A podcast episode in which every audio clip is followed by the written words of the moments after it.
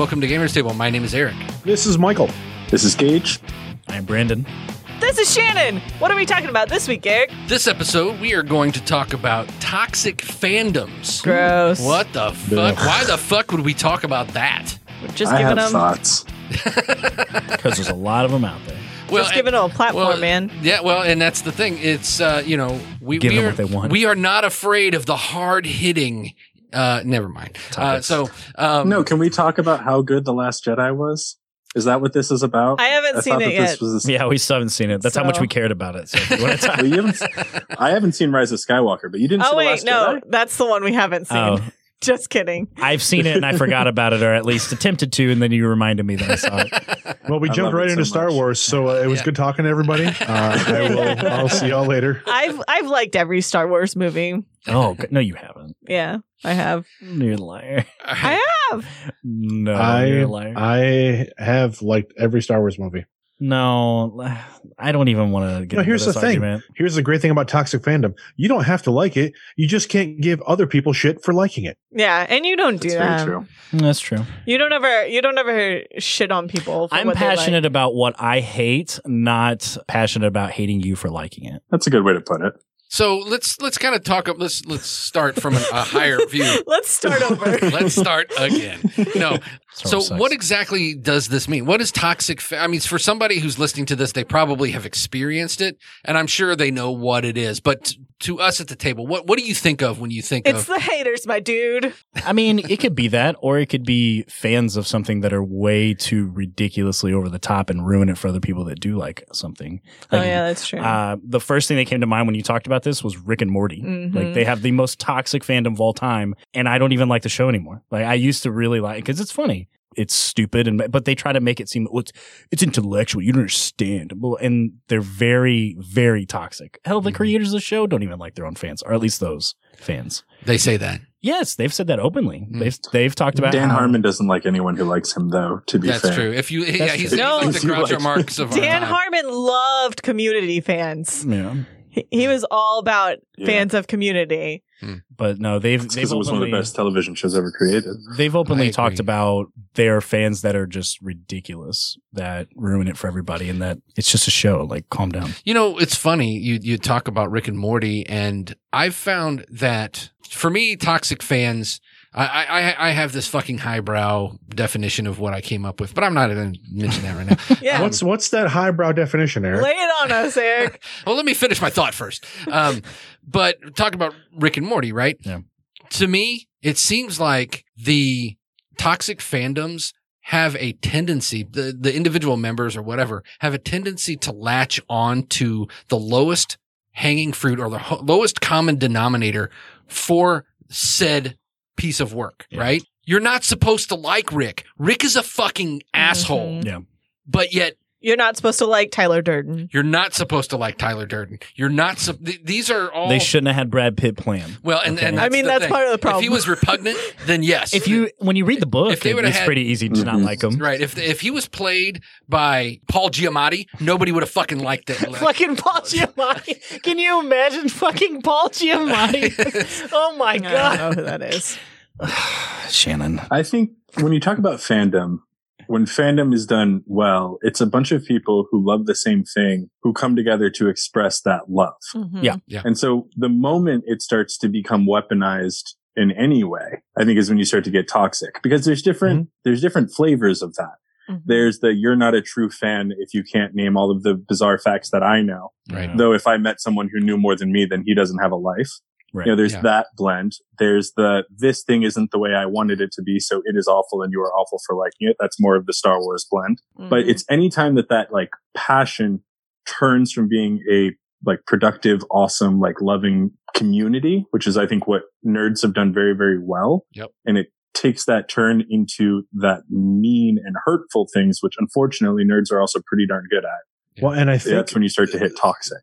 To build on that Gage, I would I would also offer that oftentimes when you see that turn, it's when people forget that this is a something they don't own. This is not something that belongs to Very them. true. Yep. It is not something that is theirs. They did not create it. They did not inspire it. They did not, you know, they And did it- not put in the work to make this thing. An important They important consume one. and enjoy it. An important one. You weren't owed this.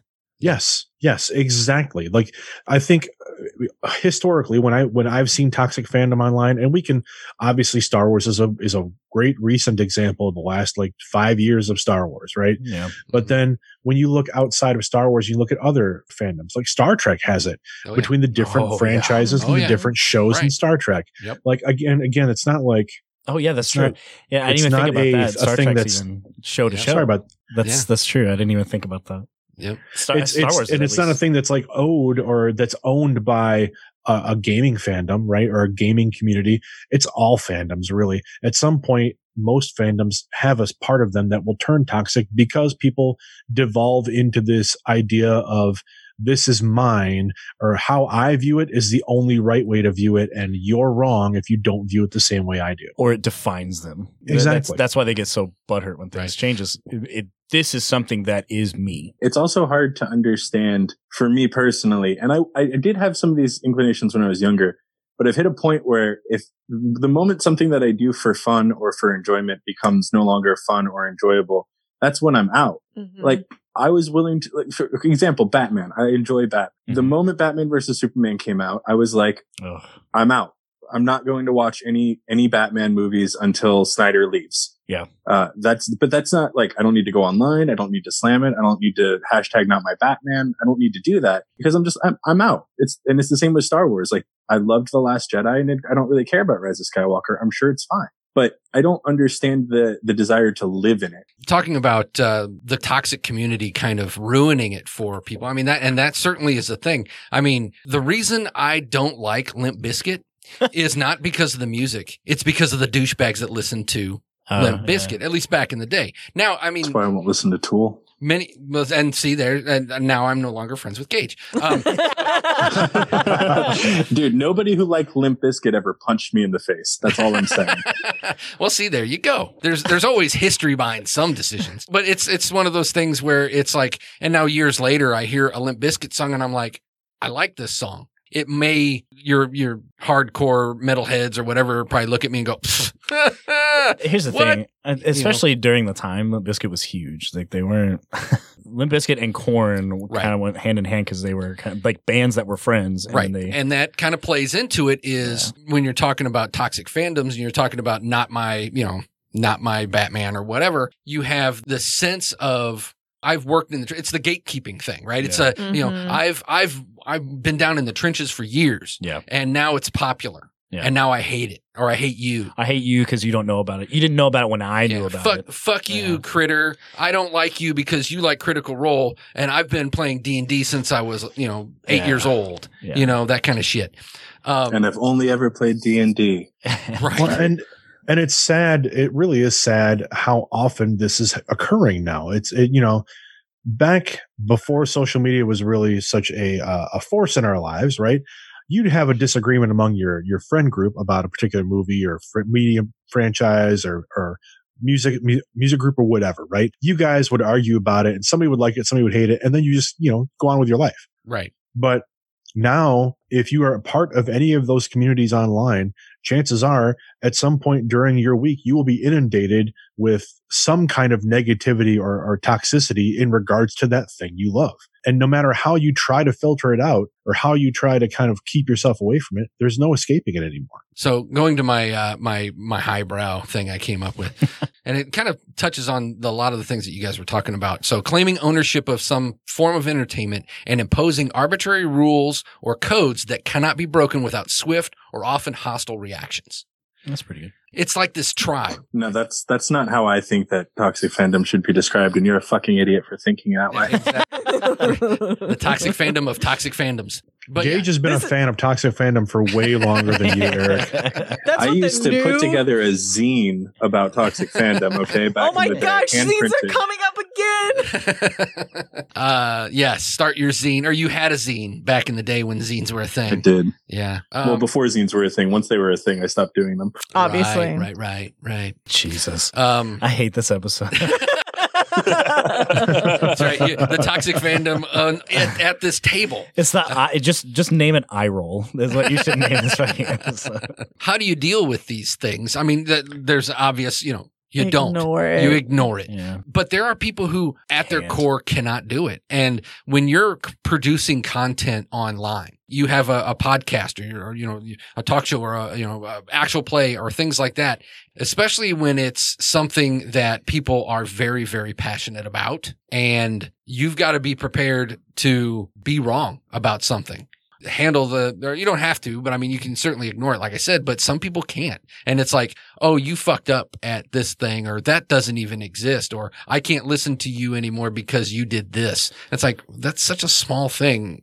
Blocked. I can Yeah. at least say that I have I've heard someone say something about something that I disagreed with that was like, okay, I just can't listen to it anymore. But it was more of a But it's, you also- it's led to this point. That was the final straw. Every most of the things you say now, I just can't get along with. You so. also don't go out of your way to tell the creator. oh no no uh, Yeah, I'm not going to listen to. I'm. I don't I don't do I don't do any of that. That- For the most Yeah. part, The my parting f- shot where they Yeah. like dr- mic drop, I, I'm Which- fuck you, I'm not Yeah. listening to your shit anymore. Yeah, I just don't. yeah, And- that's the toxic part. Everyone has stuff that they like are done with. They Yeah. don't listen to anymore. They don't as far, watch anymore. as far as my hatred goes, is people around me have to hear about it, and that's it. I, I feel like the toxicity piece of this literally is just people not understanding the social contract that occurs between people who like things and people who don't, Mhm. and like how to be a good human. Like that really is what it seems to boil down to.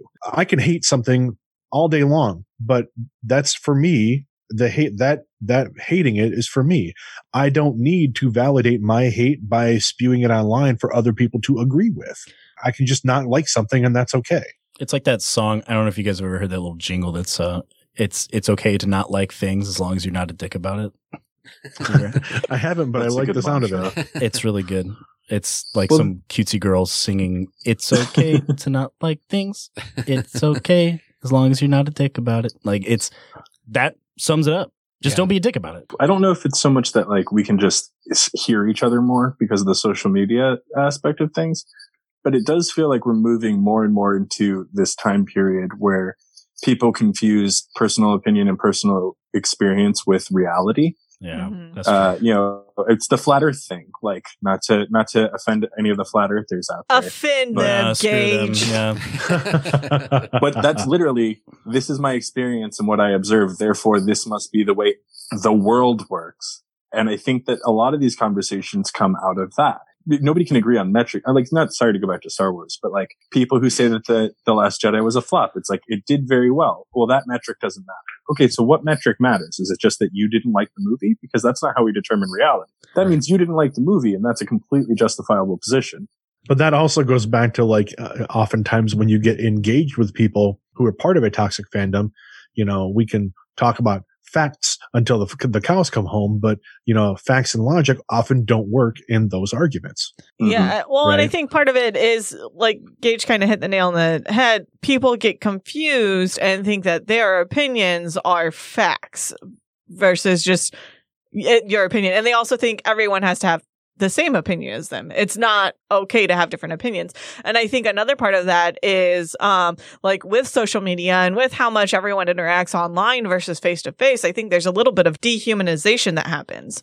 And- One hundred percent. and like Mhm. people forget that that text on the screen is connected to a living, breathing person. I don't think people forget that. I, I don't think people give a shit They don't because care. they're not in front of them. Yeah. That's that's what it is. It's- right. There- That's always been a thing with the internet. one of my favorite Robert Howard quotes, and I'll, I'm going to paraphrase it, but essentially it says that civilized person, they can act however they want to. They can talk to you however they want to, because in the end, you're not going to cleave their head in half. Well, maybe. Well, and that's the thing is because, and this applies to toxic fandoms, it applies to trolls, it Yeah. applies to all of that is chances are if you were face to face with some of these people, you would never know that they're toxic like that No. because they mm-hmm. have that veil Yeah. of I'm able to spout all of this shit. And, and, and it, it goes across all spectrums of hate, Oh, absolutely. Well, you know? It happens all the time with like friendships and even relationships. Like people don't get into an abusive relationship knowing the person's an abuser. Right. Like they get into the abusive relationship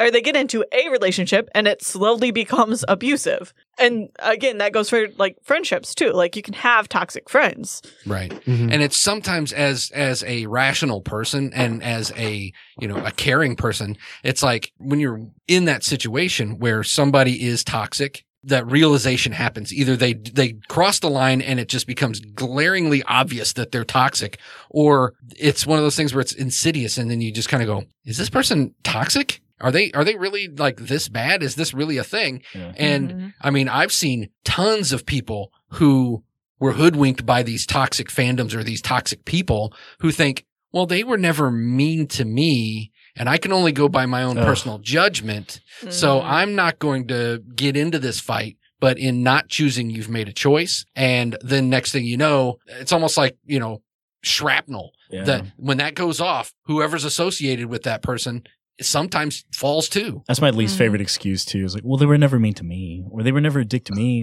So I can't, I can't agree with that. Well, You're an idiot. Well- you know they're an asshole Yeah. because you've been there. Right. That doesn't change them being an asshole. And asshole. I think it's not just of- with asshole people, but that's also like a big thing with like sexual harassment and or like racism or a- any of that stuff. Right. Like you're around it, you know they do it. That doesn't change them doing it because or, or you might not know that they do it, but once you find out that they do do it, You gotta kind of. you gotta cut ties with them. like, Yeah. I feel like we we're in a very social hobby, so it puts everyone in a kind of a unique decision that no matter what level you're at, no matter what the pond is, everyone has a pond that they influence. Whether you have a, you know a podcast or a show, or you're just a player at your local game shop, everyone's involved in in all of these communities. So, do we have any idea of good kind of guidelines for how to curb that? Because Don't I know be personally, a, dick. lot of times, if I'm in a community that's toxic, I just I just leave. Yeah. Um, Mhm. and I think that that's a good and solid and completely okay mental health choice. But, you know, if you're running the game, if you're running a podcast and something happens in a Discord channel you run, like what are ways to manage that inside of a community? Because I think that that's, I think there's plenty of people out there who would love to address it, but don't feel like they have tools. I, I think for some of it, like especially you mentioned Discord, and I'm a moderator on two different servers, and I, I think something you can do with Discord, especially like depending on the server, just private message someone and be like, "Hey, this comment was kind of out of line." Sometimes people don't even realize they're doing it, Right. and if it's so much of a problem, ban them. You just got to cut that shit. so i in in my day job uh, part of my day job is managing people right? And part of managing people is managing relationships. So when you have people that you work with or people that that work for you and you have people that are having uh, issues in the ability to communicate you tend to have to take them aside. You offer them you know some kind of private notification right? That this is this is not acceptable. This is not something we can do admonishing people in public is never usually effective. It just tends to ire people and get them more defensive, Mm-hmm. hmm especially if you're trying to curb the behavior. You know, if, if you, if you notice like one instance of something, you're like, okay, well, let's nip that in the bud right now. Let's, let's address that. And then if that individual continues a pattern of behavior, then of course you have some pretty clear decisions you have to make. Is this behavior going to, that we are going to tolerate? Yes or no? And if, uh, and if you choose yes, you're making a very bold decision that you know could possibly impact everybody on your discord server or in your your community for your show uh, or what have you. And you really have to think about the greater good. I mean i came from a community recently that had a number of bad actors in it and it was found out through you know of course people talk about things when they happen and in that community uh, two of the bad actors were basically given slap on the slaps on the wrist Mhm. and you could watch the reaction of the community as people jump ship Mhm. because it was known that these people were bad actors. The person that ran the community let them kind of hang around still like, oh, well, I talked with them. They're going to get a, they got a ban for a month and then they'll be, then they're going to come back. Well, you know, in that time, how many good people did we lose because we chose to keep someone that has clearly shown that they have questionable standards or questionable behavior? Mhm. Right. you know uh, when you uh, when you have a discord when you have that kind of community you owe the community the respect of doing what's best for them not what's best for you or best for the person that is necessarily being accused of or in in some cases obviously showing bad behavior One of the things that I, I see a lot is well, people abuse that. It's like they they're targeting me, you know, they're they're manipulating and all this other stuff. But a lot of times you're going to see the signs that somebody is doing, like you said, you know, you, I think it was, was it, uh, Maya Angelou said that people will, will show you who they are. Let them, Mhm. you know. Yeah. There's a pattern to what they do. It shouldn't come as a shock when they say something or do something that's Right. toxic. We may just end up, uh, calling this episode toxicity as opposed to toxic fandoms. Um, Speaking of toxic fandom, System of a Down. Um, interesting. Out of nowhere. Toxicity. Did they punch you in the face too, Gage? No, they no, have a they were fine. They have a song. I loved them. right. They have a song called Toxicity. Yes. I just assume everybody punched Gage in the face now that likes a certain band. Especially when you're talking about, let's say you have a game group, you know, you take it away from, you know, fandoms and things like that. And you have this game group and maybe you have somebody who's inherently toxic in that group. And what if you've been friends for years, you know? I feel like I've been on both ends of that, maybe, but I've been on uh, definitely having a toxic friend that I just had to cut ties with. It- It's, but it's, it's really hard to do because, you know, I've known them for so long. I- I some feel like- I feel like, especially like when you are friends, it's so hard. Uh, for me, anyway, it's so hard for me to see it because I'll give them the benefit of the doubt. Yep. And then I'll question me, like, oh, maybe I'm just being too sensitive about this. right. And, and like, you know, go through all the all the steps that are like basically the same things as like an abuse an abusee. an abusee yeah and it- and then eventually it's like oh okay no this is like this isn't me this is uh Right. legit uh, kind of what I liked about uh, what Michael was saying earlier of like approaching someone one on one. Cause I found that you can tell an awful lot about whether or not it's just you by someone's reaction to you approaching them.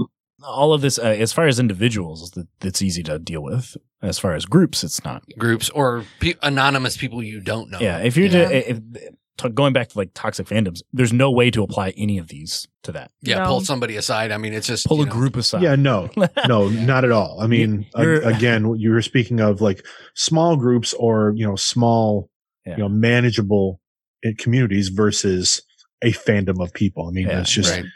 But at the same time, uh, there is, as Gage said, there's validity to just stepping away from it and saying, "I don't want any part of this," washing your hands of it. yeah Right. But there's also, I mean, there's a certain level of maybe it's just me, but like sometimes I like, I feel like I have to be the person that steps up to speak against something, you know, and I might, I might not get anywhere. It may not, it may not be a positive interaction. And at the end of it, there may have been no resolution, but the act of speaking against this toxicity can sometimes at least be a bridge for someone else to be able to speak yeah, out. having an opposing thought is a good idea in most situations like that. Because yeah, like you said, there might be somebody else who thinks that just too afraid to say anything. And I think um, when it comes to some fandoms, I mean, Star Trek is a perfect example. Yeah, of that. I wasn't even thinking about Uh, Star Trek. you know, I mean, and it's and it's so, so people become entrenched in what they like so Mhm. much that they hate the thought of change or things not, you know, not shouldn't be a fan of Star Trek then.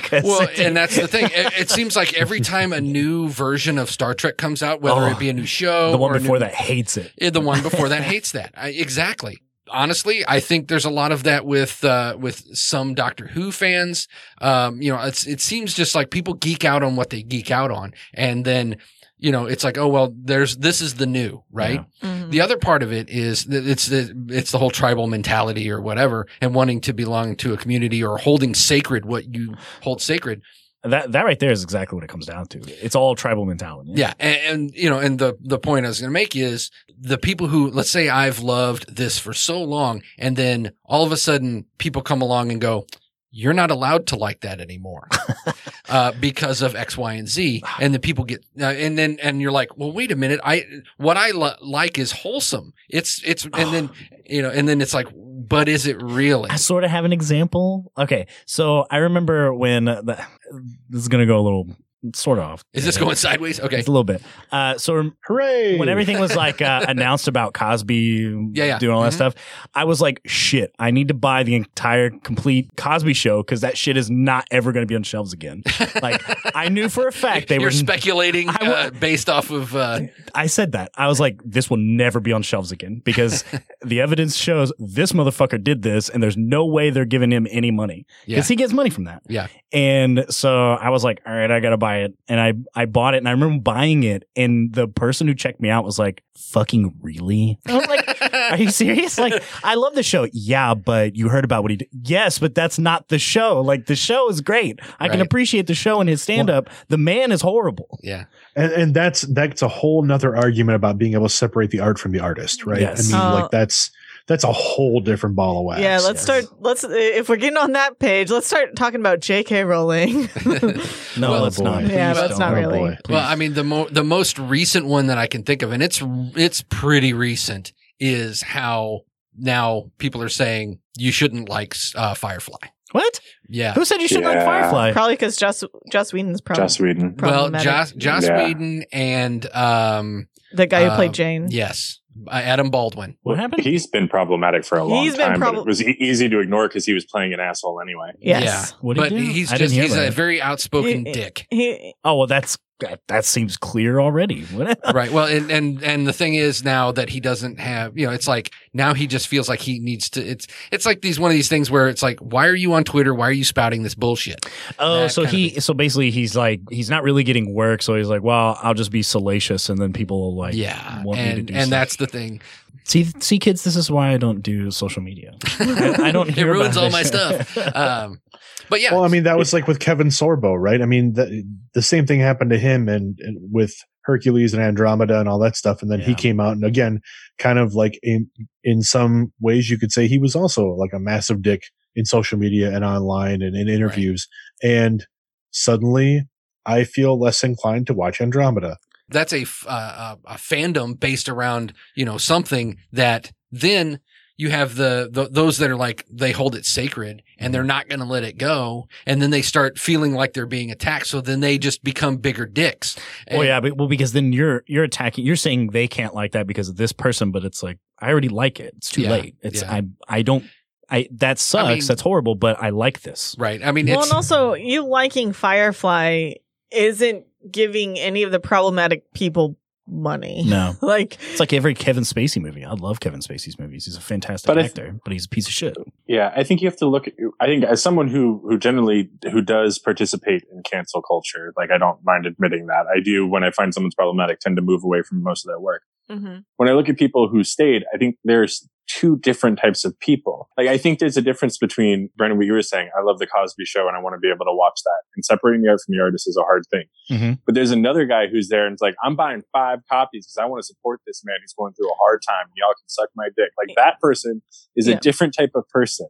And personally, I don't necessarily want to interact with that person. Right. Oh no, I absolutely. the shit stir Yeah. yeah Um, that Mhm. uh, the Cosby Show was just part of my childhood that I don't want to. right when I first heard about it, I was like, oh, "Are you fucking kidding me? Really? God damn it! But he was America's dad for fuck's sake." It's the kind of thing though, where I mean, just those interactions Gage like those two you mentioned, like those two types of people, right? Mhm. Like the person that is buying five copies of it because they want to support him. I mean, It's a nut Yes. job.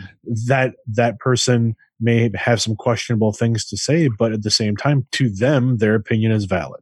To them, whatever they're saying, regardless of if it's in the right in general and in society's eyes, that's they they feel like they're right. We've seen that. I mean, it's that's been going on for more you know than a decade now, with all the different downfalls of different celebrities as they come around. Like, uh, Lord knows we went through it with Michael Jackson. Lord knows we Yeah. we've gone through it with R. Kelly. Like, there's again like the bad person or, or artist does something bad and then all of their work is also tainted because of these bad things they did in their personal life. Mhm. um, and it's up to the individual to decide whether they're okay with that or not. Now if somebody's okay with supporting r. Kelly or buying r. Kelly albums and such i'm not necessarily going to like not talk to that person but i also know what type of person i'm dealing with. Like it's almost like wearing a red flag or wearing a thing that says hey i'm somebody you should be wary of cancel culture i understand the the meaning behind it and i'm behind not giving people money that do bad things. It's the reason I don't go to see Tom Cruise movies at the theater. I don't rent them. I don't, I don't want to give him a dime of my money. Scientology, man.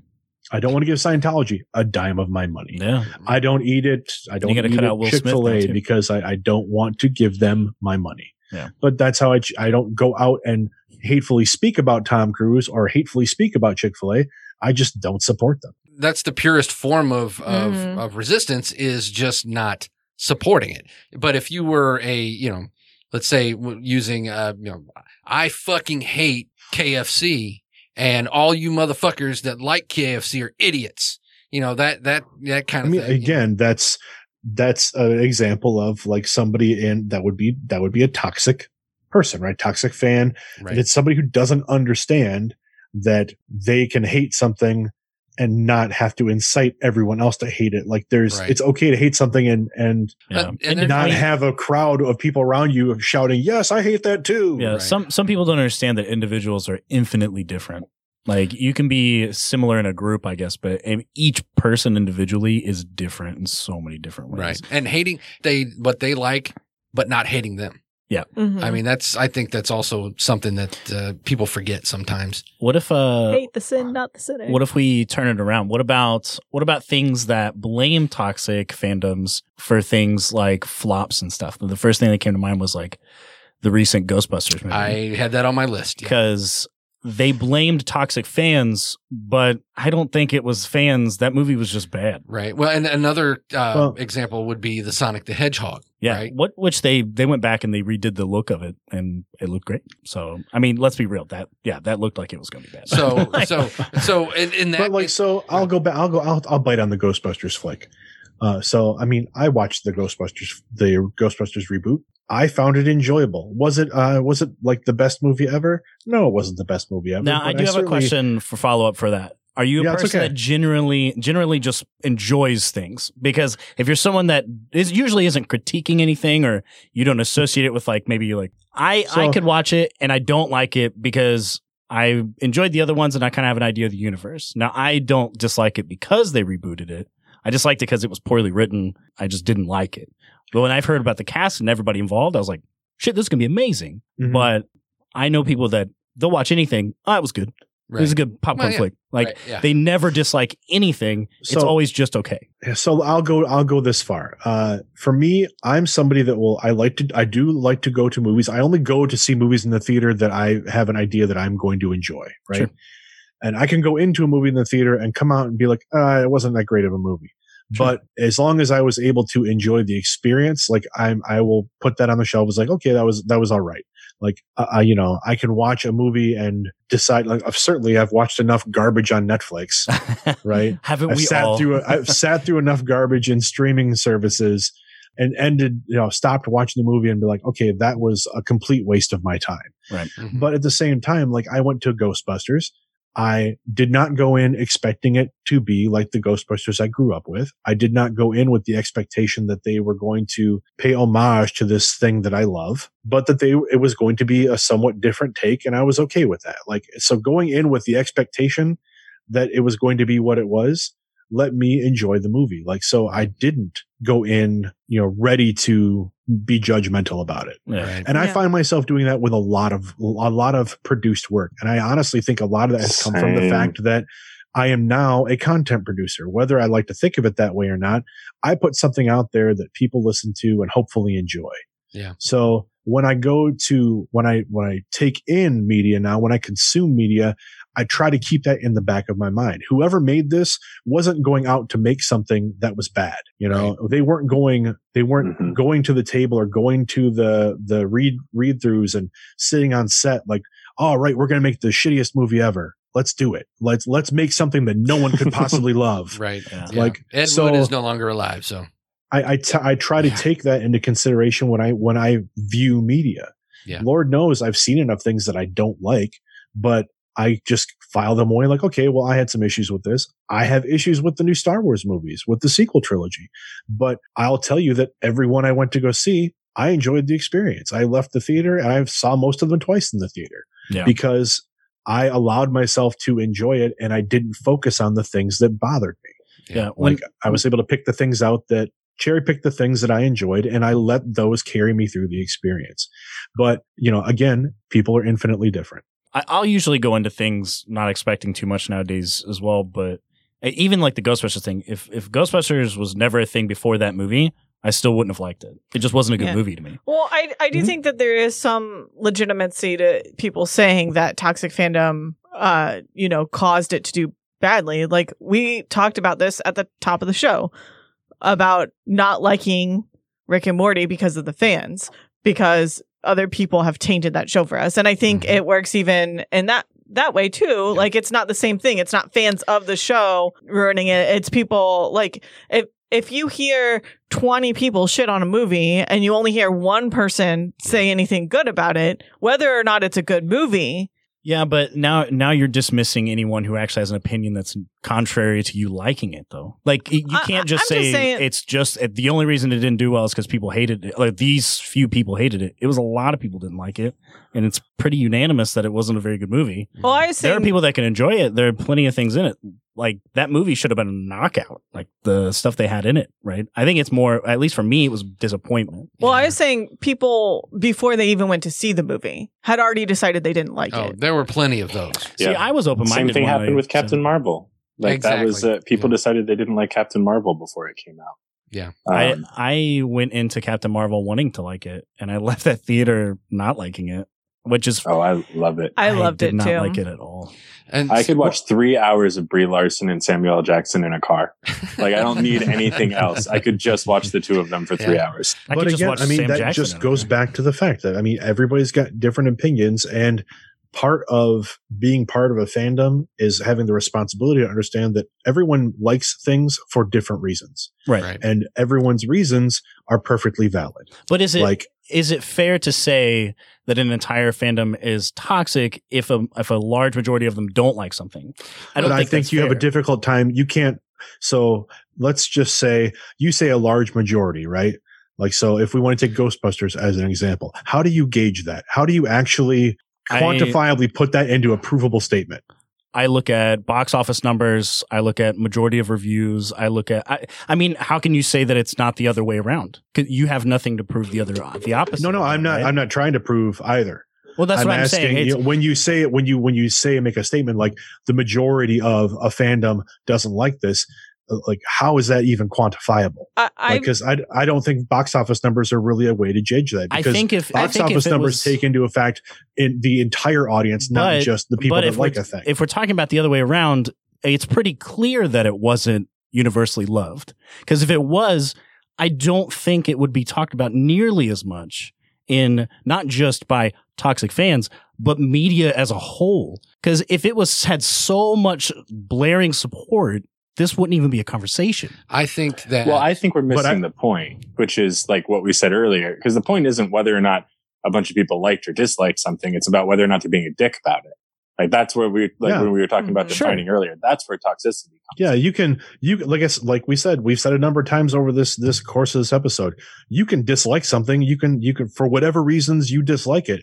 It's just you you should really not be a jerk about disliking it. Sure. Like, and what let I, people like the thing that they like, and you can dislike that thing, and you can still both sit at the same table and have a meal together. Well, what I, what I was talking about when we first started this was because there's a lot of people who don't like it who aren't toxic about it, but Mm-hmm. they are lumped into toxic fans because they didn't like it. Right. That's my point. Is that they are using people that don't like it and saying, "Oh, well, they're just toxic." How do you differentiate those two? yeah, you almost can't. You can't. You can say they well- don't like it, and all of a sudden, by virtue, they are toxic What- because there are toxic. What fans. you're talking about instead of instead of a you know a a bad apple, Yeah. it's a bad barrel of apples and maybe one person and the, the stink of the bad apples. or a person pointing out bad apples.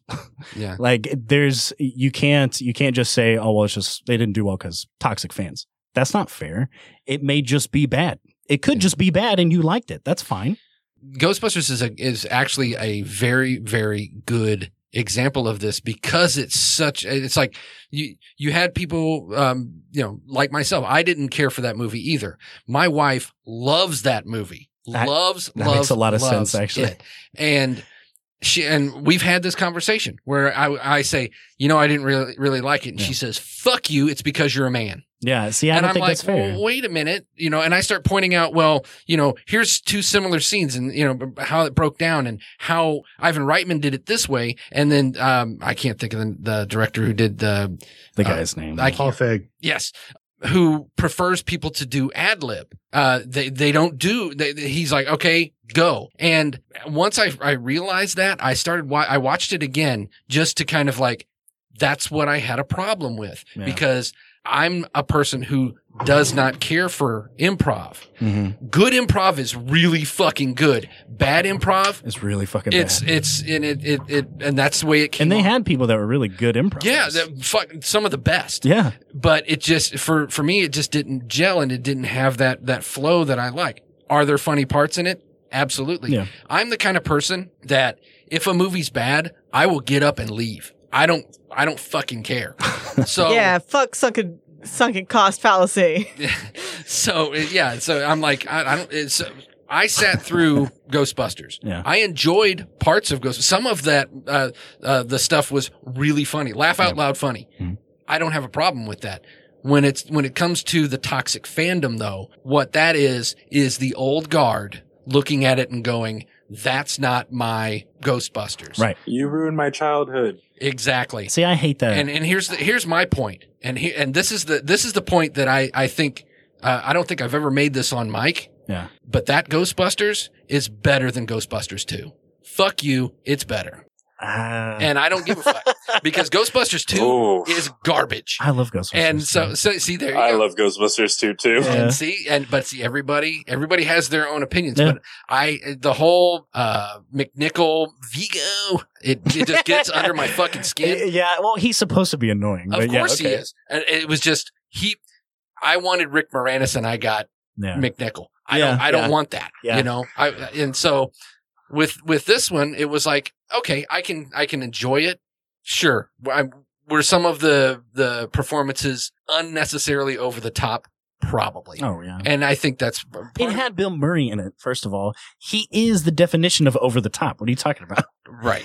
Um, what did you expect? I will. I will say there's an interesting conversation. I think that's kind of come out of this of kind of like, well, I just didn't like it. I didn't like it, so that that's bad, or it is bad. That is why I didn't like it. There's a really uh, th- another side of this whole thing is maybe it's just not for you. Mhm. Um, Yeah. Which I think is a totally legitimate thing. I can't. I, my, my wife loves that show, um, Call the Midwife. Oh, my wife watched And that she- shit too. adores it. And I've watched it with her and I do not think it's a bad show. I get what she likes about it. I can't watch it because they spend a whole episode making you fall in love with another poor family and then he gets hit by a train and her ovaries blow up because of cancer. Yeah. Like it's, I can't do the roller coaster. But that show's not for me. Mhm. right. That doesn't, you know, that doesn't make it a bad show. It's just not for me. Um, Right. Taylor Swift, like I, I really can't stand. th- This is something you hear a lot from like the, that that same kind of old guard crowd. Like that's not music. F- Fuck you. She's one of the most. She's one of the most popular musicians in the world. Yeah. Right. She's not. You can't say she's not talented. You can't say she doesn't know what she's doing. yeah, I just It's don't like her not music. for yeah. you. Has nothing to. Yeah, exactly. Mhm. It's but that's that, but, like that's the, and it kind of comes back to the. I think we keep coming back to this like personal perception equals reality thing. But not for you does not mean bad. It just means you do not enjoy it. When it comes to actually gauging quality, we're all really bad at it. You know, you look at look at the movies that are. Uh, like the top movies right now of all time, and 90% of them were hated by audiences and critics, critics alike when they came out. You know what I mean? Mhm. Yeah, it's very polarizing nowadays. Yeah, we're we're just we're not good at telling what's good in the moment. So, but the problem is when you make it someone else's problem. Uh, talking about t- Taylor Swift. It's Eric's favorite singer. No, but um, if and the that's people, totally valid. the people who say that, I'll still she's bump not to she's Bad not a Blood. That good song fucking rocks. those of those people who say that she's not a good musician have never watched her ac- acoustic version of uh, Wildest Dreams. It's fucking amazing. Uh, I I just he's you can't see his face because his you see this side of his face. He was so fucking passionate and serious about how he said that just now. Goddamn right. I don't know much about Taylor Swift, but like people who don't who say that it's not real music are idiots because like Oh, look she at how many awards she's won. I don't know. Not only that, how many musicians? she actually yeah she actually does her own stuff Yeah. like Yeah. She's involved in I the creation her. of her music. I, re- I respect I respect Taylor Swift. Yeah. I don't like her music, but I respect right I- her craft. and, and yeah a, a good uh, a good example of of that is of you can you can not like something but still respect it Yeah, i i can't fucking stand joe satriani i can't stand uh steve vai Yeah. but I don't know who these people are. Oh Uh, my goodness, he's breaking my heart. They're they're guitarists, Shannon. and they're considered some of the best in the world They're very, very, very, for very, very good Yeah. guitarists. but i can't fucking stand them but For whomst? but no they they they do their own it's like Oh. all instrumental and and all that and they're amazing i mean uh, uh i think it's was it vai his fingers are like three times longer than uh, humans should be um but you know he's like a freak of nature. Slenderman. yeah he's like slenderman um but i can appreciate the fact that they are that good and how i gauge that is that's who musicians love yeah, Mhm. Yeah. you know, if you're in the craft and you love something, that tells me that they are really good. It may not be for me, but That's so funny. I, I mentioned that too because there was a we were listening to something on the radio, going to our grandparents one time, Shannon's grandparents, and they were playing some old jazz musician that I'd never heard of. I did not like it, and then they had I don't remember what musician it was. It was some big. She's a big name now. I don't I don't keep up with a lot of it, but she was talking about how this was her inspiration for her music, and she loves it, and blah blah blah. And I'm like. This fucking guy, like I was Right. like, I was like, really, like I, I was just blown away because Yeah. she's a big pop R&B artist and Yeah. he was a very white jazz musician Yeah. from the 60s and or 50s and 60s. Oh yeah, I Hmm. remember this now. And I was took me a like, second.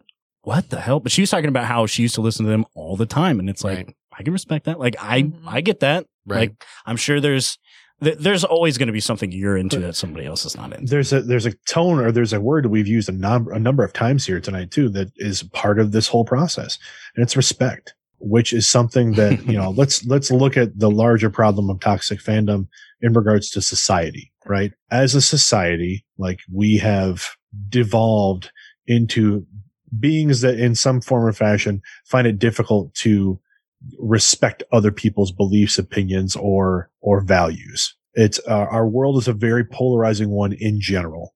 It's turned into one certainly, and that, I think that's reflected in our day to day lives and the things that we love and the way that people react about the things that they love. It's uh, it speaks to a, a lack of tolerance as a people that we find ourselves in these positions now with the things trying to defend or even you know are caught in these arguments or trying to defend these things that we love against people that seem to be bound and determined to hate the things that we love.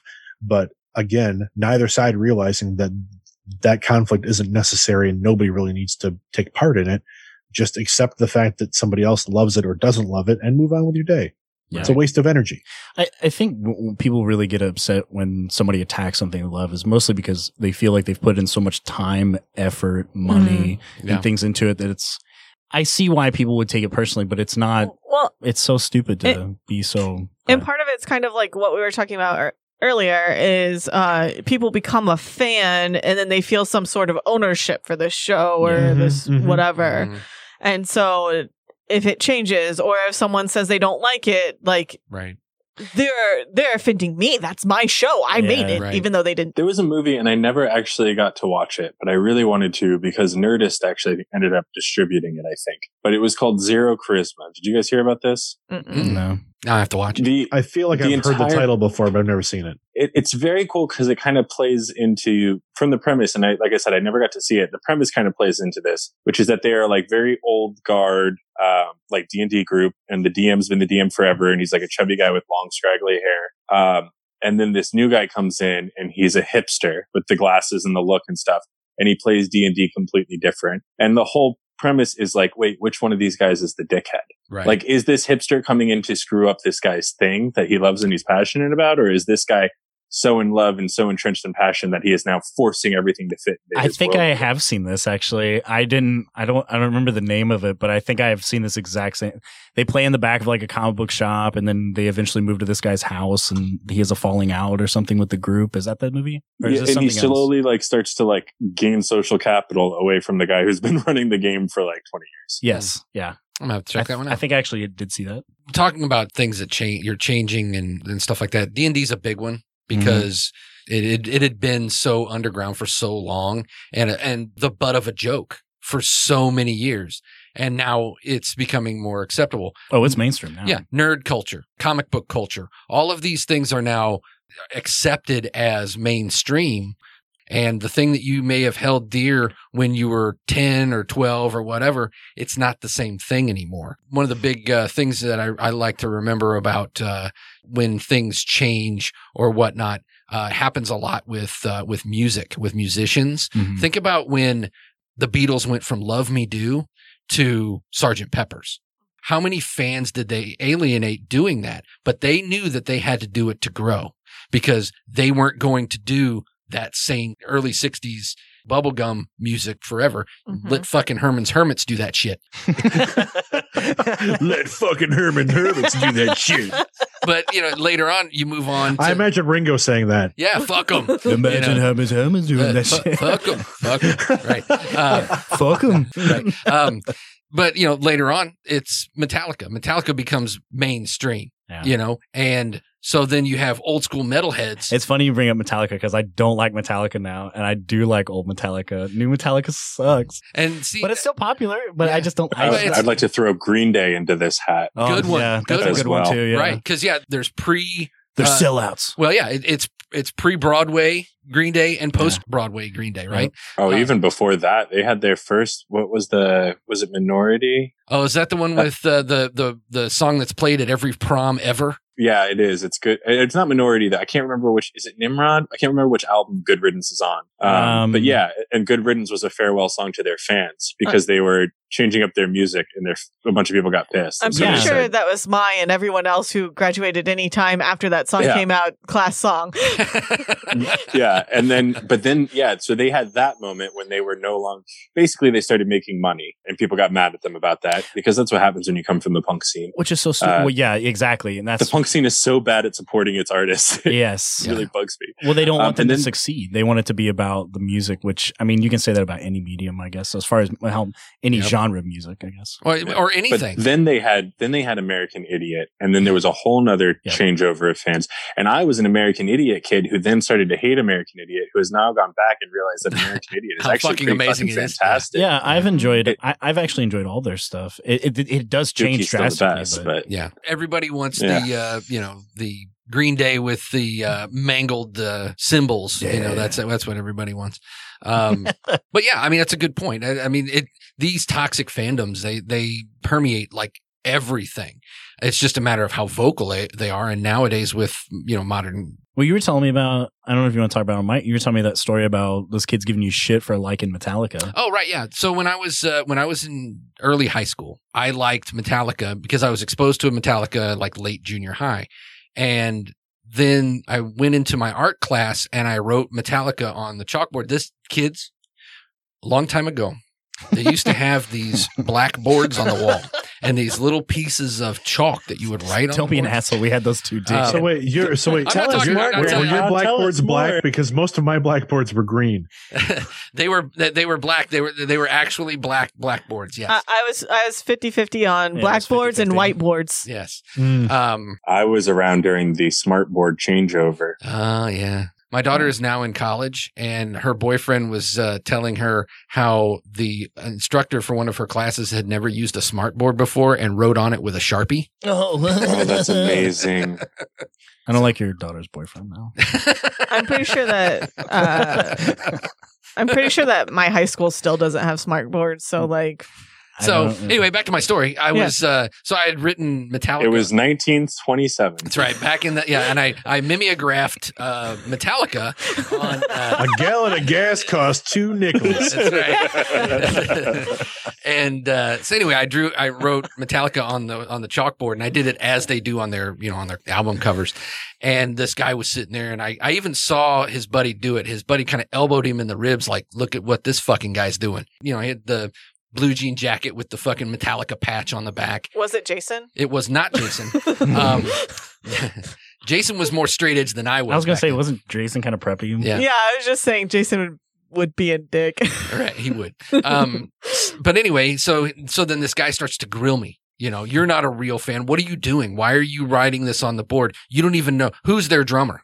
You know, and at the time I didn't know. And it was one of those things. I mean, obviously I'm late 40s and I still remember this to Mhm. this day. Yeah. And it's because that was he was being a gatekeeper. And it bothered me so much that it made me feel like I have to know everything about it now. I can't just Yeah, be- fuck this guy. I'm gonna fuck, prove him wrong. Fuck you, you fucking burner. I'm going to know everything about Metallica. um, but the thing was, that was right before And Justice for All hit. And Justice for All hit. And then all of a sudden, like a year and a half later from that incident, cheerleaders are now walking around with Metallica t shirts. They don't listen to. And I'm like, fuck you, bitch. so I was, I was gatekeeping, right? Mhm. Fuck you, bitch.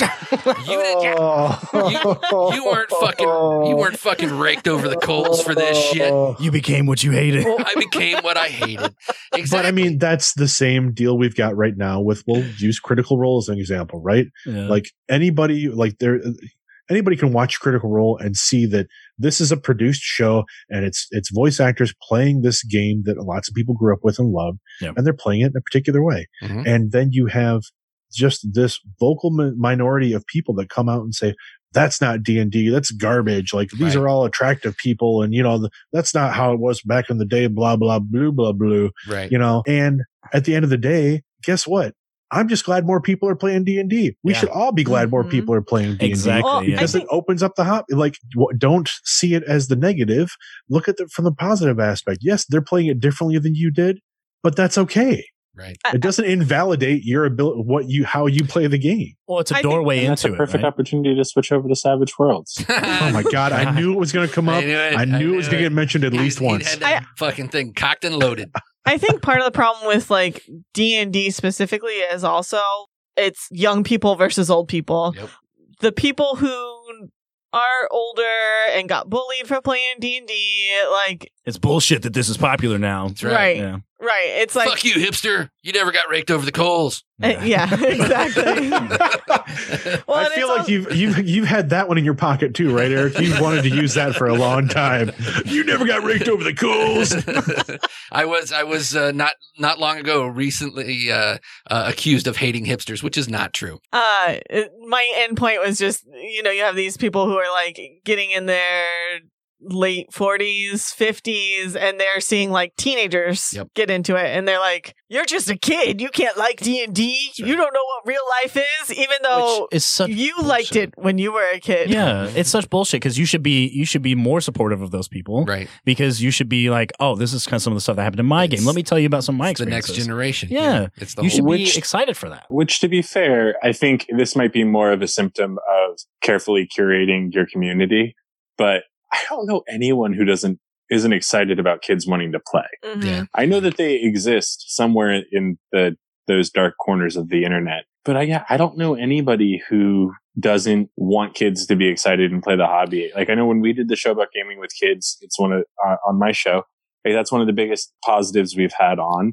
It's something that everyone's talking about. I feel like maybe five, ten years ago, it wasn't as big of an issue, but then all of a sudden, nerds have kids, Yep. um, and everyone. I feel like a whole generation of Redboxers, their kids are now in the prime Yep. age, and so everyone's talking about it. And so I, that might just be more of a, like I was saying, like a symptom of the communities we've built. But um, Yeah, yeah, I, I- just it's just it's so weird to hear such a contrary opinion that makes no sense. Exactly. Like when you when you look at like our communities and you see all the posts on social media about all these different people that are starting up clubs at their schools or at their libraries or whatever so that kids can learn to play the game. And then you see those those clubs chock full of kids. Like it's not Mhm. just like a handful of kids, like a handful of kids like when I was in school, like, you know, there was like maybe five or six of us that played D&D and we kept it secret. Yep. And now there is a club at a medium sized like middle school and the they need to like bring in two more teachers to be like assistants to help them run all the little groups they have going on and it's amazing and i can't like you say gage i can't imagine why anyone would be like hateful about that Mhm. Oh, it's it it's kind of a I mean that that's like even in our political system where it's you have to do everything yourself. You have to go through the same hardships I did, even though the whole point is to make it better for the next generation. Right. Well, and there's also a bit about like the fake geek girl was a thing for a while. Yeah. The fake nerd. People don't. I think people are more toxic about the fake geek girl stuff than they are about the kids playing the game. Now, I did want to make a point Which is very true.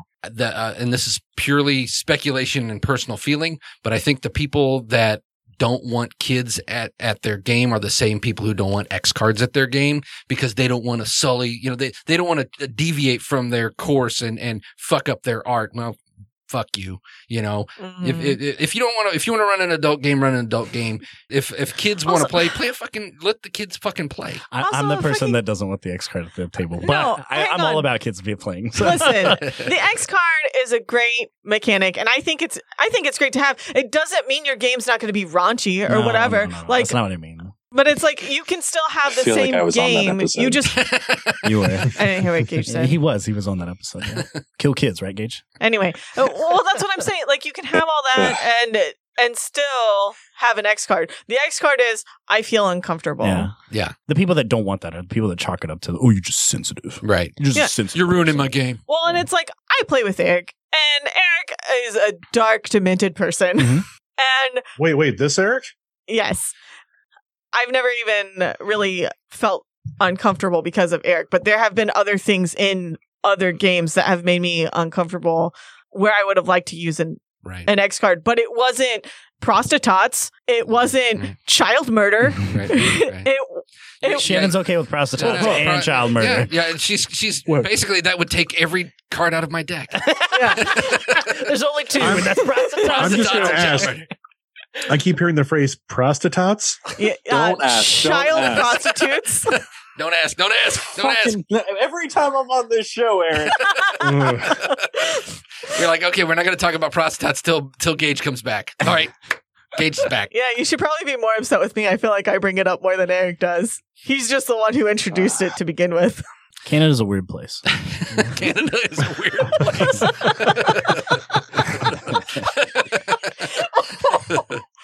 Uh, so uh, Canadians, we love you.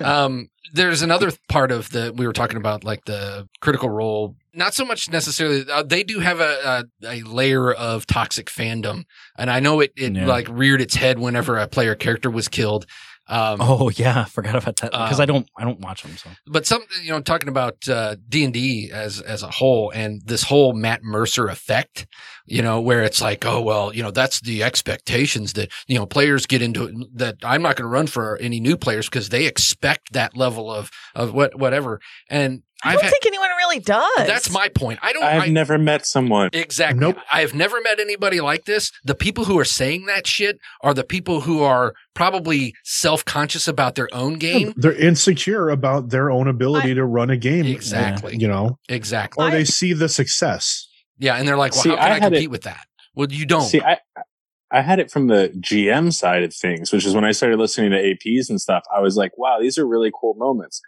How can I help my game improve and get some of these types of moments? But that's that's a net positive. Like, what do I do to make these types of things more engaging and more interesting to my players? I think that I didn't walk around feeling judged. and I think people use it as an excuse to not become engaged with other people. You know, it's I'd, I'd rather have this tired old group of a bunch of mooks who I don't have to think about anything. I can just do you know this stuff. I, I they they just want all this new stuff with these voice actors. I can't do that many voices. Well- Nobody wants you to. Yeah. Yeah, I, I actually ran for two people who hadn't really played before and were super into cri- Critical Role, Yeah. and I'm not the. That was like the game where I learned how to GM. I didn't know what the fuck I was doing because that I ran that game for that was the first long term game that I ran, and that was like when I was figuring out everything. And like they probably enjoyed it pretty close to the most. Yeah, I'd say so. Uh, I, at least our friend John, for sure. Like he was really into Critical Role. Like he, and I I mean, the whole reason I probably don't like Critical Roles because they talked about not.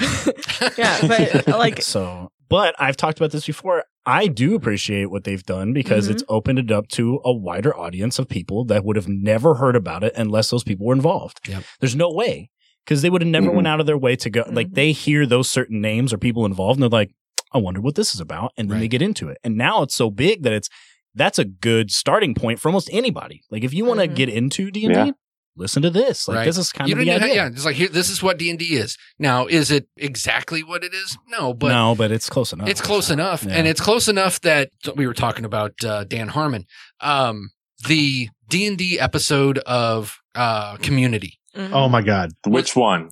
There's two. the fir- the Yeah. very first one, Shut up, Gage. the very the very first one. Oh, so advanced Dungeons and Dragons, Oh, not advanced advanced Dungeons and Dragons. Exactly, exactly. Um, You don't know community, okay? You don't know the names of the Dungeons and Dragons episodes. okay. You're absolutely right.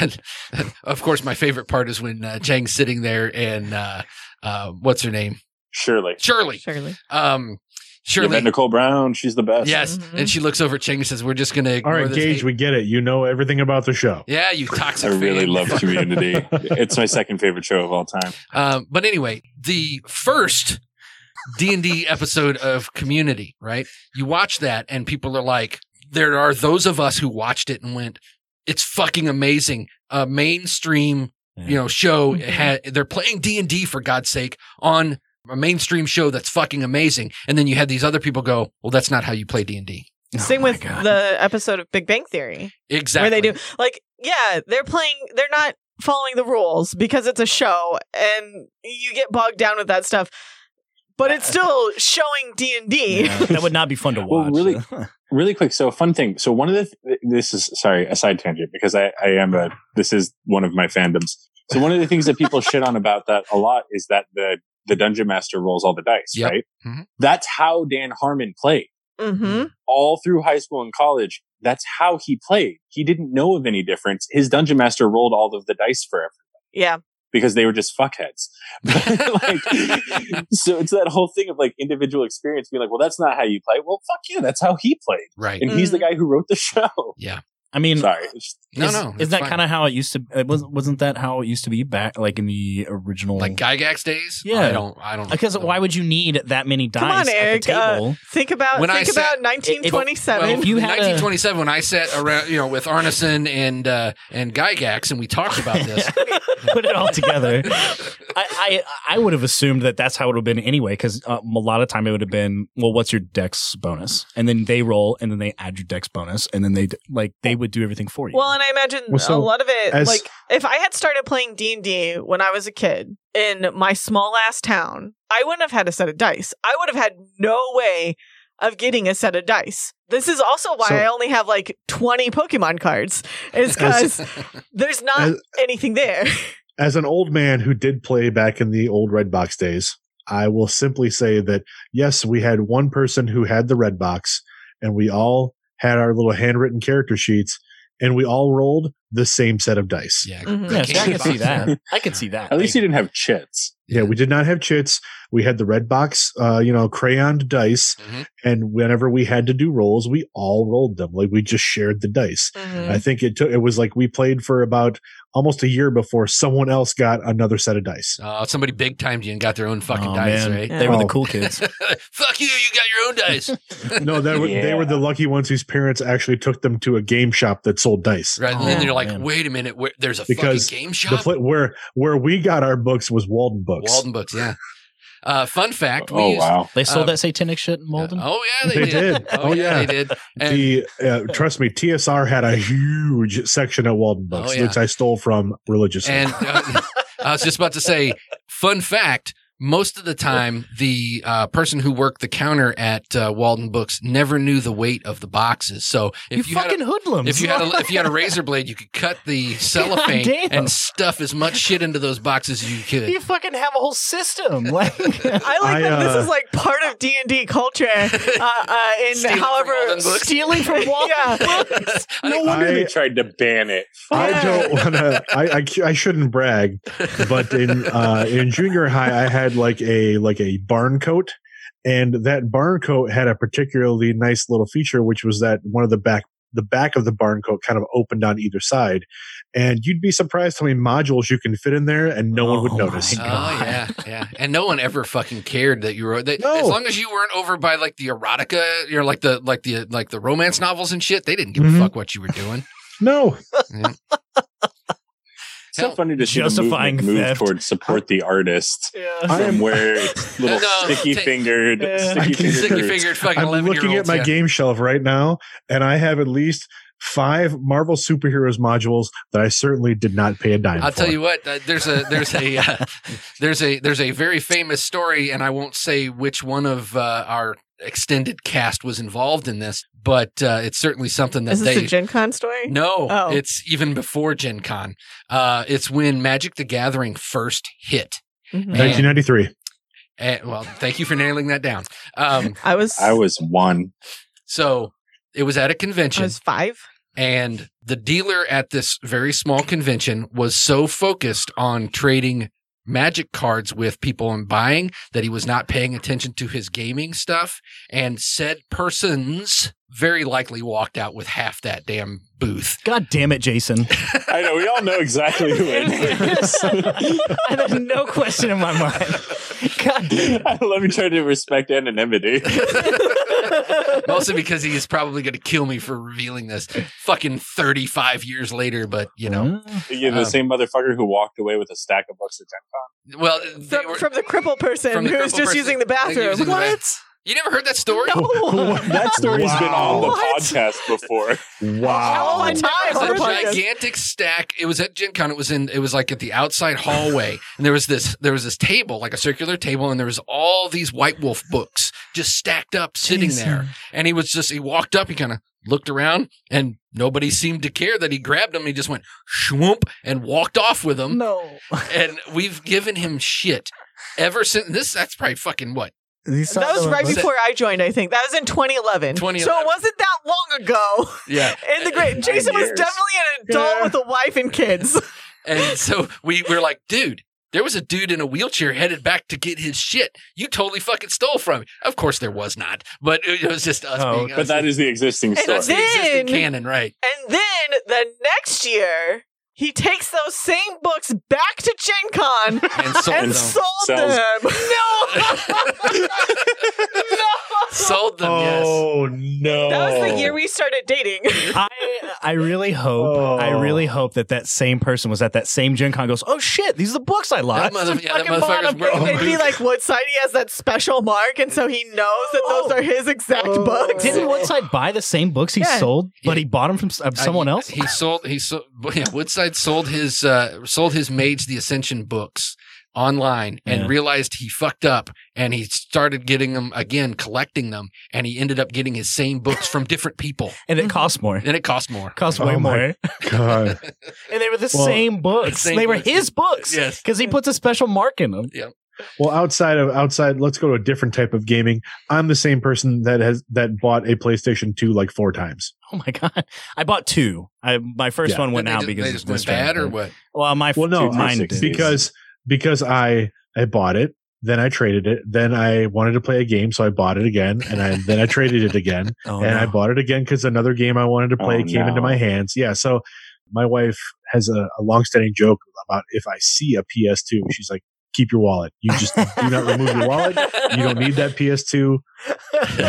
And or you know, we'll be talking about something else. She's like, "How many of those PS2s did you buy again?" Oh my god! This is But why I she don't also- trade that stuff she- ever. She also likes to throw the the fact that I bought a lifetime subscription to Star Trek Online when that came out because I thought that was going to be the bee's knees. The next thing. And, uh, That's still like a topic. Like when we talk about like I'm going to get this new game, she's like, "How's that subscription to Star Trek Online treating you? They still are you still a lifetime member?" I, I don't want to. Like- I don't want to rub salt in the wound, but I have to ask: How much was a lifetime subscription to that game? Uh, the lifetime subscription was a hundred and uh, oh, that's not bad. That's I actually think. not that bad if you really. One think ninety about nine. it. I think so. That's not that bad. How often did you play it? Uh, I played the shit out of it for about a month and a half, Oh my goodness. as is my usual tolerance with MMOs. Well, Uh, that one wasn't you know. very good though. Like that, they they had a really good opportunity, and they just it just was. Pretty It took them way too long to get it good. Yeah. I, I logged in like last year. Who was that? Perfect Uh, World. Was that Perfect World that did that? one? Perfect Perfect World. Yeah. I logged in last year, and my uh, my account still is a lifetime subscription. Oh no. well, but and again, like they've just like most other games have been around so long, they improved the crap out of it. But that's neither here nor there. Let's just simply say that yeah, if uh, I have a lifetime subscription to Star Trek Online, Ah, nice. As we were talking about toxic fandoms, we barely even touched on video games. MMO. Oh, yeah, just- that's I was gonna mention a mention whole nother ball of wax. Warcraft earlier because we were talking about certain toxic people and Or League of uh, League of Legends. Oh I, I play I play League and I oh my god you cannot have a game without somebody being just super toxic in that. Shannon's laughing, but that's because I yell at people I'm playing with for being shitty. I don't I don't sit there and type and be a complete ass to people. Like if people are having a bad game, they're having a bad game. I'm not But that again- person who's like, you fucking idiot, go kill yourself, blah blah blah blah. Yeah, but I mean, but that goes back to the whole like veil of anonymity, right? Like Right. anybody can say anything Oh, they want because you know what's going to happen. The worst that's going to happen is you're going to get reported. Nothing's going to get done about it, Mhm. Yeah. and you can continue harassing other people in I- other games. I generally, when that happens in those games, I just laugh. I'm like, okay, dude, like, Yeah. all right, big guy. Right. and then I'll, I, I mean, I will report them at the end because it's like, usually if you actually write in there, because it's done by Tribunal, if you write in there, uh, you know, exactly what happened and they can see the stuff, like they'll get banned. But Mm. it's, it's such a pain in the ass to play with them for 30 fucking minutes, Yeah. them being an asshole, and then having to go through the process doing homework after you finish the game. Yeah. It's just annoying. This go back this goes back to my Metallica thing. I'm so glad Yeah. that I I'm not coming up now. You know, I'm not young now because knowing how I was back then to have that level of ridicule and things like that and this my sense of well now I've got to know everything. yeah. I I probably would have fucking dropped out of school. When I when I was back kind of to WoW, when I was playing WoW like hardcore, I did know everything because I made like that was my thing that I did all the time. Like that's what my Mhm. friends did. That's what we all did. that We would play WoW. and We knew really anything you could know about the game, right? But now, like I I still know everything but that. But if I had to do the same thing for another game, let's say I got into a, another game and I had to know everything about it, I would lose interest so fast because I don't care. Right. Like I just want to play it and I want it to be fun now. Which is, if my younger self heard me say this, I would be the toxic asshole saying, fuck you, dude. Learn the game. Bitch, get good. Like, but now I'm like, no, I mean, How dare you nice. come into this raid and not watch the six videos on YouTube that explain every mechanic? Oh my Fucking God. casual. Uh, no, It's funny he says that. It's funny he says that. I was that raid leader because I posted those Oh. fucking videos for a reason. Take the fucking time and stop wasting my night. Like you just wasted four hours of our fucking lives. We raid three nights a fucking week. You can take the goddamn time. there's only two there's only two things that still piss me off when I play video games and I it's it sucks because instantly the moment after I get angry I realize I'm getting angry about a video game Yeah. like so there's no uh, positive but it's it's being told to get good by someone who's playing worse than me. Oh my god. it just it sends it sends me into a red line I get so mad You just heated Um, me, and it's not. It's not even happening. I know it just makes me so mad and then so I play a lot of Apex Legends hmm And so some, when someone's pissy with you and they don't want to turn on their mic, something that they will do is they will punch you.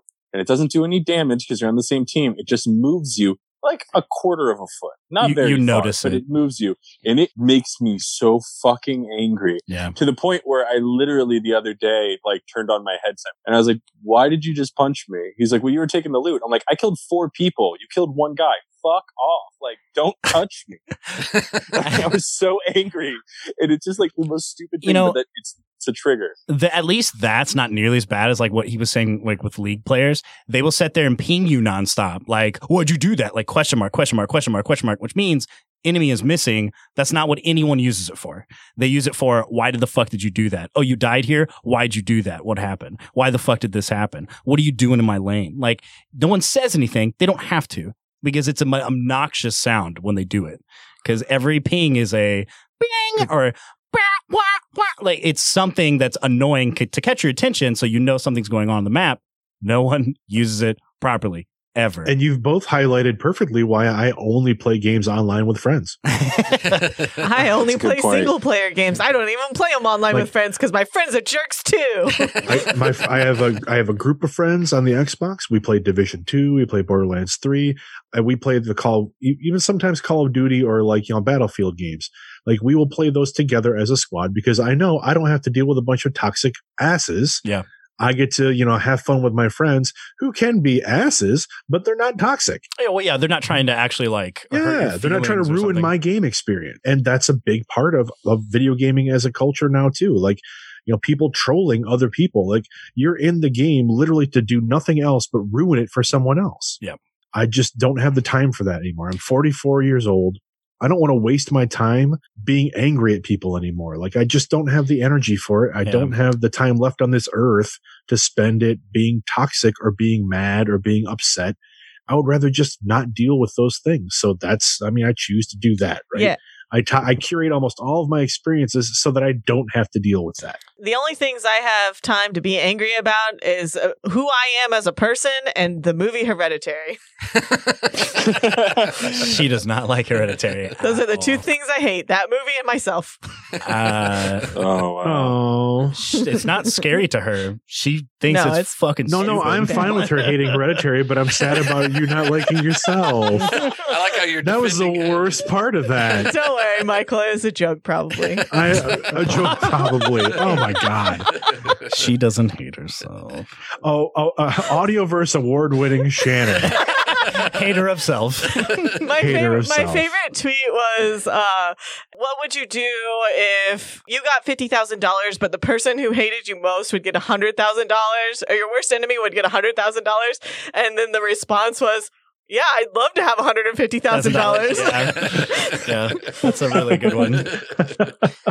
That's me. so to go back to the toxicity thing, I'm the type of person like I just don't have time to be to be mad. I just don't want to expend the energy. I don't want to expend the time. I don't have the time to waste on people that are going to combat me or debate me or argue me online. When the new Star Wars movies came out, I made it pretty clear to most of the people that know me. I'm like, I liked the movie. I'm not going to have a discussion about it. Like I liked it. I'm not going to defend it. I got You so much shit for liking The Last Jedi. Uh, now, to be fair, I since then I after it soaked in and I saw it one more time. I don't like it as much as I did the first time. I can't get on board with it as much. When I 1st Mm-hmm. saw it though, I liked it, and Mhm. every one of my friends was like, "What are you fucking stupid?" Like, Right. I'm like, "What do you mean?" I It had was good." so many fights. I had so many fights about the too many, too many fights about the Last Jedi. but I understand where they were coming from now, but I still don't think it was necessary. Like I, I No, liked it, it- when I left. It was an enjoyable movie. Yeah. When you Well, watch again, it, it's but enjoyable. that's the trick, right? You can have a lively discussion with your friends or even online strangers about something. Yeah. But as long as the two of you can walk away and be like, okay, well, you liked it, cool. You didn't like it, that's cool. Yeah. Hey, we had an interesting discussion. exactly. but- Like, how often does that actually happen online? Never. Right. You know, I mean, like, you, you, hopefully it's happening with the people that you're close to that you go to see these movies with and that type of thing, right? But when you go to like, when you look online, it's those types of interactions are rare. And I just don't have time for it. Like, I don't yeah. like I have there's enough going on in everybody's lives. I would hope that you know spending 15 minutes defending a sci-fi movie that I uh, that I like is just 15 minutes that I'm wasting when I could be doing something else that's Mhm. either fun or important, maybe both or like neither. writing a blog post defend, defending the Last Jedi. Uh, exactly right. I mean, it, yeah. I mean, again, like this, like if if that's something that like brings you joy, then awesome. Why fight about it? There's no reason to fight about it. The- the- Nobody wins. the whole There's no a- winner. It's a waste of your time. Like I I agree with that so much because I like I said I used to play WoW pretty hardcore all the time and I've quit and come back and quit and come back. But nowadays I don't have the time to deal with all that nonsense. You don't have time to watch the six hour YouTube video before you go on the raid. It's not six hours. It's like it's like twelve minutes. Anyway, anyway, the the point is I don't. No, but then you get stuck reading the comments on the YouTube video. That's Well, it's it's the whole thing is you have to rely on so many other people, and I don't want I don't want to be that person that's upset at other people for not doing something that I know I can do. Mm. It's not fair to them, and it's not fair to even me because I'm putting myself in that situation, and I'm getting mad about something I have no right to be mad about. They can't do it. They can't do it. Right. But I used to play at a different level. I'm not nearly as good as I was then. I'm sure if you gave me like months to play or something, but I don't have time for it. It's not worth my time. Eric and I have talked about this many times. We gauge most things on is it worth our time? Because our time is very precious to us. If I'm not having fun with something or I'm frustrated or I'm upset about something, I'm not going to do it. I'm not going to waste my time. and yet you made me sit through the entirety of Hereditary. yeah, I did. oh, You know what though? Really, you made me sit through it with you because the whole time I'm trying to watch it, she's bitching about it and just God, so this movie sucks. Why are we still watching this? Oh my you know god! you guys should watch believe next? You guys should watch Ishtar. Oh, I thought you were going to tell me Midsommar, and Yeah, I was going to say no. It's made by the watch same guy. Ishtar. Everybody listening, go out and watch Ishtar and let me know what you think. It's one of my favorite movies of all time. I love it.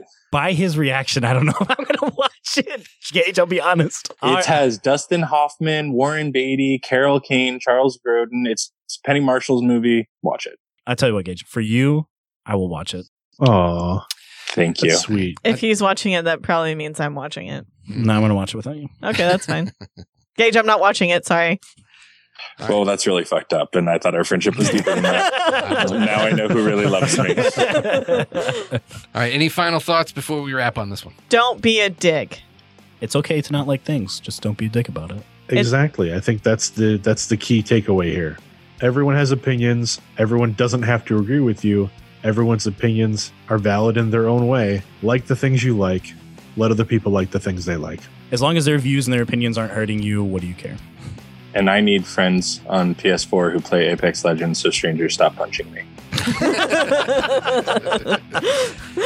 Well, I mean, I would I would simply say you just made the wrong console choice, but I mean that's just me. I, I respect I respect your decision to play on a PS4. The annoying thing is that I switched from Xbox to PS4 because of the people that I was around at the time, and now none of them play anymore. I think So both made I'm terrible just stuck out decisions. here on So PlayStation reading Island. between the lines, Gage. PC Master Race. So they used to play on it, then you came along, and then now what? They don't play. Mm. they, everyone had children. Mhm. yeah, kids. Conveniently. Yeah. Blaming those toxic children for your friends abandoning you. you know what's ruined gaming? Children. Kids.